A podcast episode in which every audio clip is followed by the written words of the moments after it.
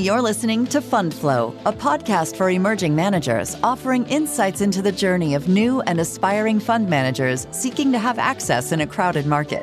Tune in as McGuire Woods partner and host, Jon Finger, is joined by guests ranging from first time fund managers to proven emerging managers, experienced LPs poised to back emerging managers, and other key participants in the emerging manager ecosystem. Hear their real world perspectives and gain actionable tips to help inform your strategy and position yourself for a successful fund closing. Welcome to Fund Flow a McGuireWoods podcast for emerging managers. I'm Jon Finger, and today I have here with me Jim Roth, the founder and managing partner of Zamo Capital. Founded in 2018, Zamo Capital is an impact investor based in London seeking to invest in a multitude of industry verticals. Prior to forming the fund, Jim was the co founder of Leapfrog Investments and currently is a member of the investment committee of the University of Edinburgh Endowment. Welcome, Jim, and thank you for joining us. Thank you very much. Thank you for inviting me. So, the first place I want to start before we get into some of more of the substance is personally, I love to hear stories as it relates to the forming of a fund and how that fund was named. And we all know some of the great and not so great names out there for private equity funds. But Jim, maybe tell us a little bit about the background of your firm and how it came to pass. Sure. So, um, well, I, I, can start off with a name and then I'll tell you a little bit about um, the fund. So, the name came, we were sort of searching for names, and so much was taken. And, you know, lots of them were that related to sort of growth either taken or quite boring. And so we started uh, started searching in other languages. And there's um, a word in in Zulu, Nzamo, which means you know let us try, let us entrepreneur. And I um, that's where I got the inspiration from and shortened it to Zamo. And so that's where the name uh, came from. Love it. That's so fabulous. Well, I appreciate you bringing up a name that is going to be unique and one that I'm sure all of us will remember. So thank you for that. But turning a bit here, you've had an interesting career path. I noticed you had a doctor of philosophy and economics from Cambridge and then moved into founding, co founding your first private equity firm, and then ultimately where you are today. Can you tell the listeners more about your path and how it led to where you find yourself today? I think I've always um, had an interest in how markets could be used and could be harnessed. Financial markets could be harnessed to have a positive impact. So I did my PhD on on microfinance. I don't, I don't know if you recall this sort of with the Grameen Bank and uh, providing small loans in Bangladesh and um, you know looking at the ways in which financial inclusion could um, help promote economic development and have a positive impact. So I've always been really focused on this question about what can markets do and how can they help how can they really help the process of positive social and economic development. So that's always been my passion and I started off focused on insurance and micro insurance, so insurance for um, low income people. So, thinking about how you could get insurance with low premiums,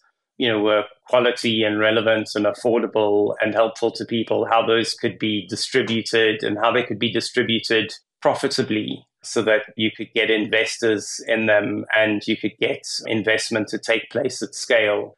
And I guess I've always been very focused on interventions and an impact that generates commercial returns. And I think the reason for that is because without it, it's very hard to attract any kind of investment and have any kind of impact at scale, meaningful impact at scale. So that was the sort of the start. I started off in insurance, and then a, a friend of mine from Cambridge uh, said one of the ways in which we can get capital, one of the, the institutions that gets capital or businesses that gets capital to impactful businesses. You know, you could use private equity, and if there were businesses that could be invested in that were having a, a positive impact, but that were also profitable, then that would be a sort of good basis for a private equity fund. So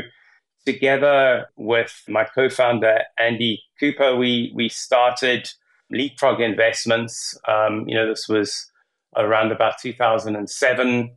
And we started, our first fund was a fund that focused on investing in insurance for low income people, so financial inclusion. And that was Leapfrog Investments. And I did that for a number of years. And I left Leapfrog, exited my stake in Leapfrog. And there was sort of had a number of friends and colleagues who were in a similar position where they had had successful careers and wanted to use in private equity and wanted to use their knowledge and experience and capital to help other impact managers grow and to scale impact investing more generally. And that's been my journey and that's the foundation of Zamo Capital. So that's where we are today. So that's how I got here.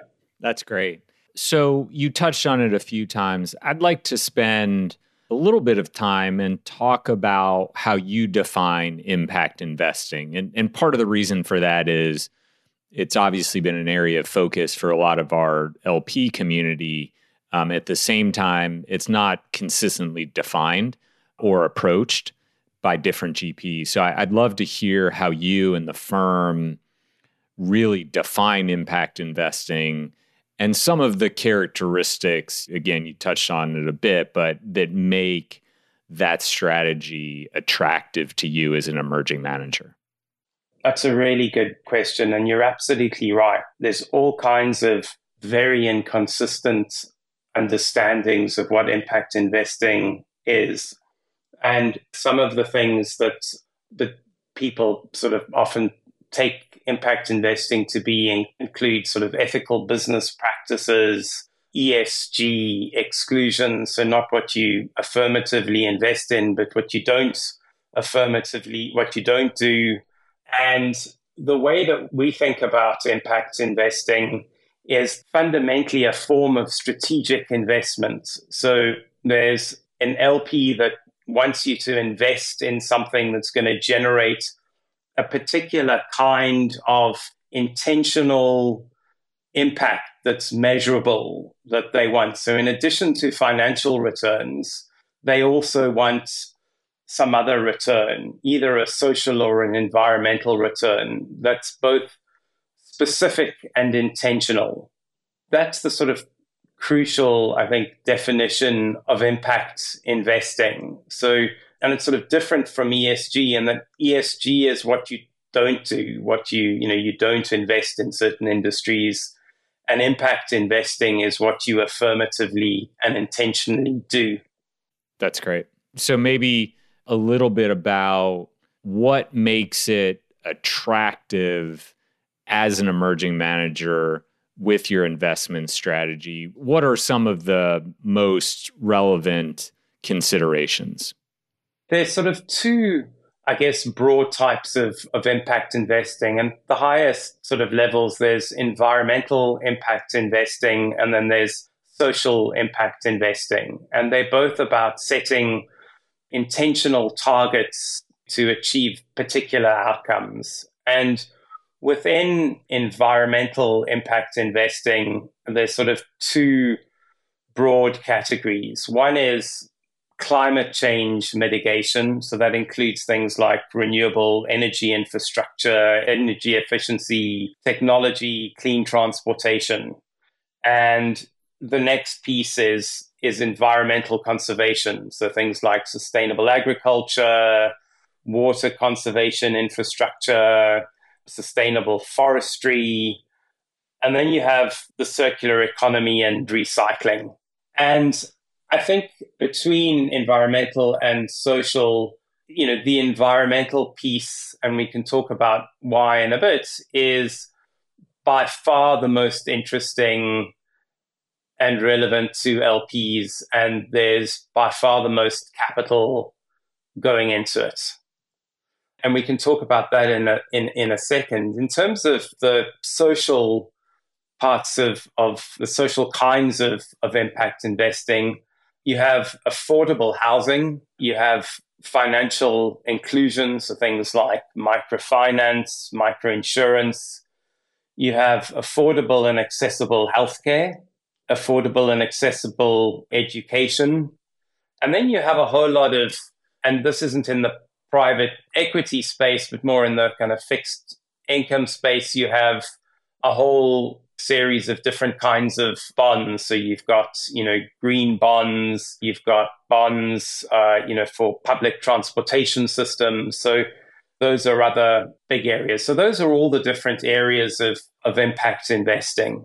And then kind of thinking through why they're attractive to LPs. Well, I think the first reason and, and the sort of the most attractive is really the climate focused investments, climate and environment, but particularly climate and clean energy generation.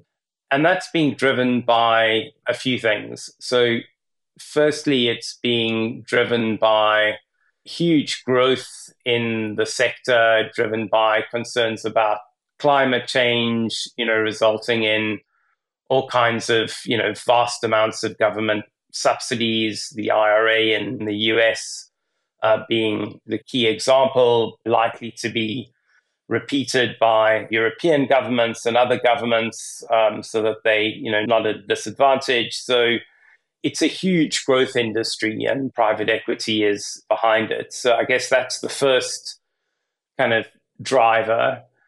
And then I guess related to the kind of subsidy piece, there's also kind of discussion and talk about, and well, there are already taxes around carbon and reductions in taxes with climate friendly investments. And so that's another driver.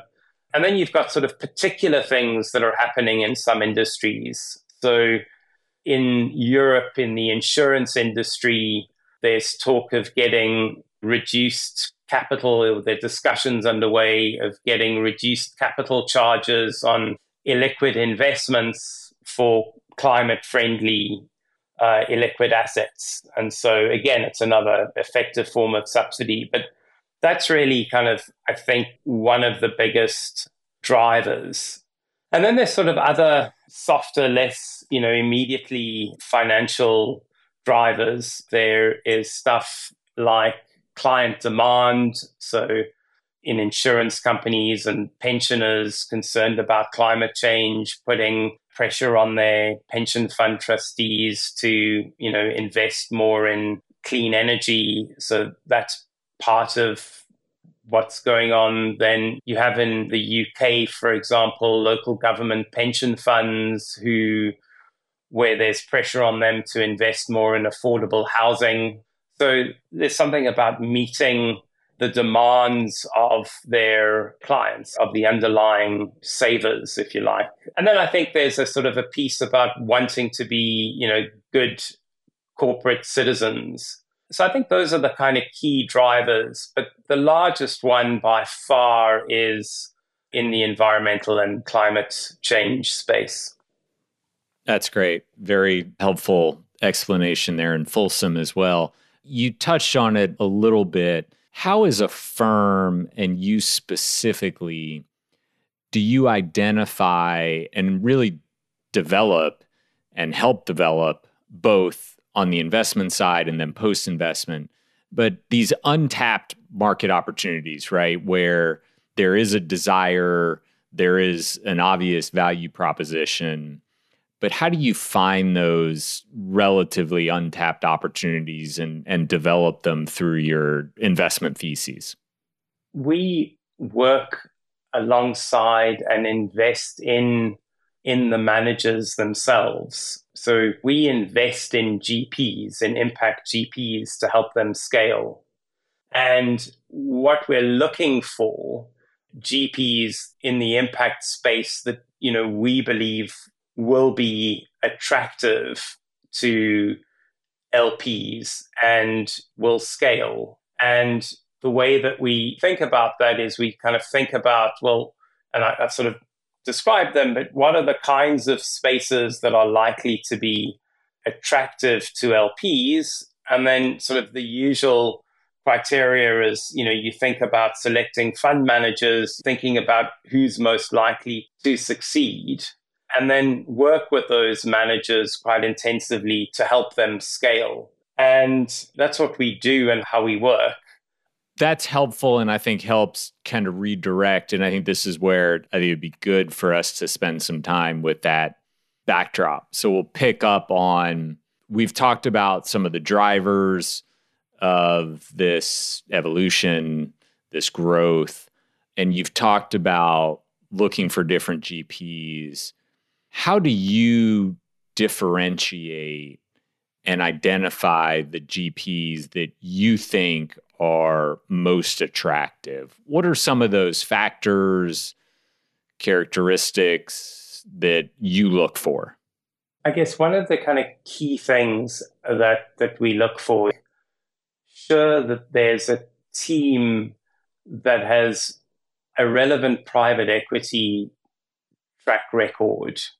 And I think it's part of the evolution of impact investing is that there's been quite a lot of there's quite a few impact managers that struggle to attract funding because they kind of think that LPs are going to give them a break because it's impact on returns.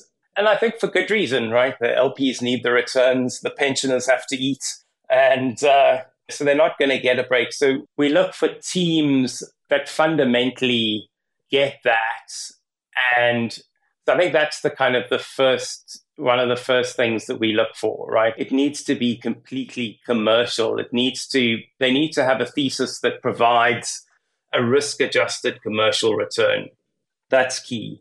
And then I think the next thing is really important is a strong sense of, you know, fiduciary duty right? And that that the manager and, and particularly sort of in emerging managers, that there's somebody there that has been a manager before and has exercised that fiduciary duty. Because what we often find is that again, it's sort of managers think that they'll sort of get more of a often think that they'll get more of a break if they're impact managers on their sense of fiduciary obligations because they're doing good for the world. And so, you know, that's more important than their obligations to investors or when there's a, a trade off between the two. And it's really critical that they see their fiduciary obligations to their investors as, as absolutely primary and they focused on that. So that's the other thing that we look for in teams. And then it's the sort of the usual things that, you know, you would look for in any kind of manager, you know, track record, a compelling investment thesis, you know, that they're doing something extraordinary to generate extraordinary returns. Their thesis is seen by LPs broadly. It's, it's not just that it, it is an extraordinary investment thesis generating extraordinary returns, but it's seen broadly by LPs as doing that. And then we also sort of look for teams that have come together for more than there's sort of some other reason that they've come together, right? So they all came out of another private equity shop, or there's some other basis that they want to work together, because that just gives a kind of good sense that they are more likely to stay together than a team that just comes together because you know this is a good way to make money. So that's the other thing I think that we we look for. So those are the kinds of things that we look for. And one of the things that can be quite hard is particularly in the climate space, which I think is going to, because there's such a, a huge flow of, of capital in at the moment, and there's so many new private equity funds investing in the climate space really finding that extraordinary strategy to generate those extraordinary returns, there's relatively few of them. And uh, that's a kind of a, a key thing that we look for. Maybe as just as an example, a ton of funds out there that are sort of generalist funds that may have raised funds four years back when there weren't that many competitors by being sort of generalist, you know, circular economy funds. But now I think more and more LPs are looking for the manager who if they're in, you know, building insulation, they want to know that there's a manager that's a real specialist in that, that knows everything about building insulation manufacturing. And they've seen 50 manufacturers that, you know, they think won't work. And they're able, when they see the 51st that does work, to identify it. That's the kind of strategy I think that's really going to be very successful and the kinds of managers we like to work with. That's great. So beyond just finding the right talent and team and coming together, what is your approach post investment, right? How do you nurture and help develop your relationship with those GPs and helping them grow and helping them flourish? Sure. So there are a few things that we do. One of the things that I've often found to be the case is that, you know, having done impact investing now for almost two decades, there's quite a lot of differences between being an ordinary investor investing in, you know, normal firms and an impact investor. And you get quite a lot of firms that have a formula where they can where they sort of think, well, we want to start a, a new impact fund, and so we'll look at some old deals that we've done that sort of have broad characteristics that are impactful. We'll create a, a, system of measuring impact, you know, for these types of deals. And then we'll put together an ordinary investment team and we'll go and find some of those deals. And that's an impact fund. And I think that those firms are going to struggle. And so one of the things that we really help firms with is is really working through what it is that you need to do if you've given you know an undertaking that you're going to deliver particular impact, whatever it is, a measured impact, we're going to reduce carbon by X amount, or we're going to have provide so many people with quality, relevance, and affordable healthcare, or whatever the metric is. There's a whole range of things that you've got to do all the way through that are different, you know, so in, in multiple different stages as you think through it, right? So in deal origination, you're often building relationships with different kinds of entities you wouldn't necessarily do in so as an example if you were in in the UK and you were an affordable housing fund, you would develop relationships with housing associations, which you wouldn't necessarily do if you were just an, an ordinary residential real estate fund. In diligence, reputational effects and really the, the extent to which you do reputational and adverse event risks assessment needs often to be much more thorough and much deeper than you would do in an ordinary investment, right? If you, you know, invest in a sofa factory and the sofa factory goes bust, then you lose your investment. If you invest in a care home for low income people and the care home goes bust and the elderly, low income elderly people are homeless, that has a very different risk and reputational profile to an ordinary investment like a sofa factory. So it's really trying to think through those, particularly those adverse risk events, and then all the way through integrating your financial modeling and your impact modeling. So you're setting impact targets and you want to find investments where what makes money also generates impact if you make money by creating wind turbines, then the more wind turbines you do, profitable wind turbines you create, the more impact you have. And so your profit and purpose are collinear. And you want to be able to integrate that and model that and then think about that versus targets. It's kind of all the way through. And then in portfolio management, you want to think about how you work with the CEO of the portfolio company to hit impact targets. You want to, you know, work with the board and have impact as a standing agenda item on the board. So there's there's a lot that you need to do that's different. And one of the ways that we help managers is is think through what those different things are and help them implement it so that they can deliver both both of their things that they've undertaken to deliver both profit and purpose for their LPs. Those are probably the key things that we're helping uh, managers with, having done it ourselves. So, obviously, an evolving segment of the private equity industry what opportunities do you see for growth in the UK, elsewhere in Europe, candidly anywhere, but you know, with it being your backyard, maybe we focus there. Where do you see opportunities for the impact investing industry in the future? And then maybe relatedly, any thoughts on how that can benefit, you know, the GPs out there and where they're focused? I think because of the amount of capital that's going into climate and climate related investments, that is obviously a huge area of opportunity.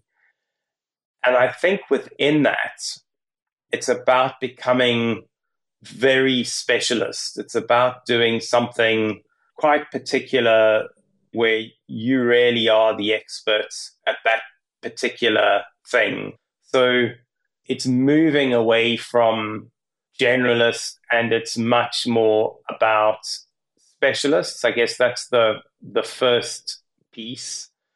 And then there's a kind of an early mover advantage. So looking out for things that are quite obviously likely to get more and more significant, you know, things like impact investors that invest in plastics recycling, the ones that, you know, really get in early, really understand what needs to be done, understand the, the characteristics of, of firms that are most likely to succeed.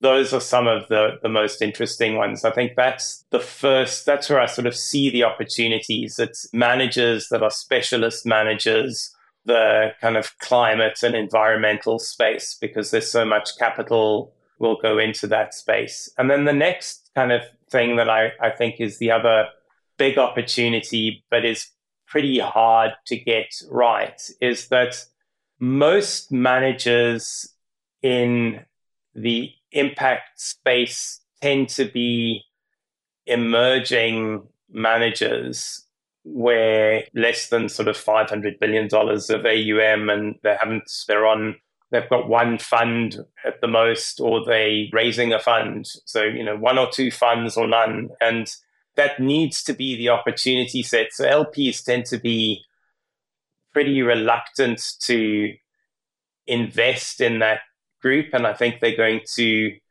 need, if they want to allocate to the space, LPs are going to get need to get much better and more comfortable at investing in emerging managers because I don't see many other pathways to allocating capital at the kinds of scale that many large LPs are looking to do in the impact space.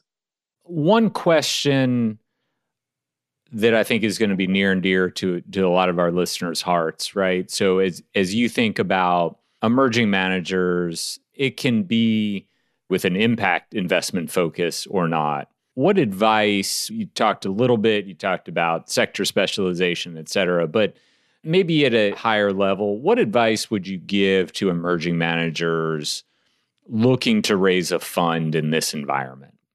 A few pieces of advice to an emerging impact manager.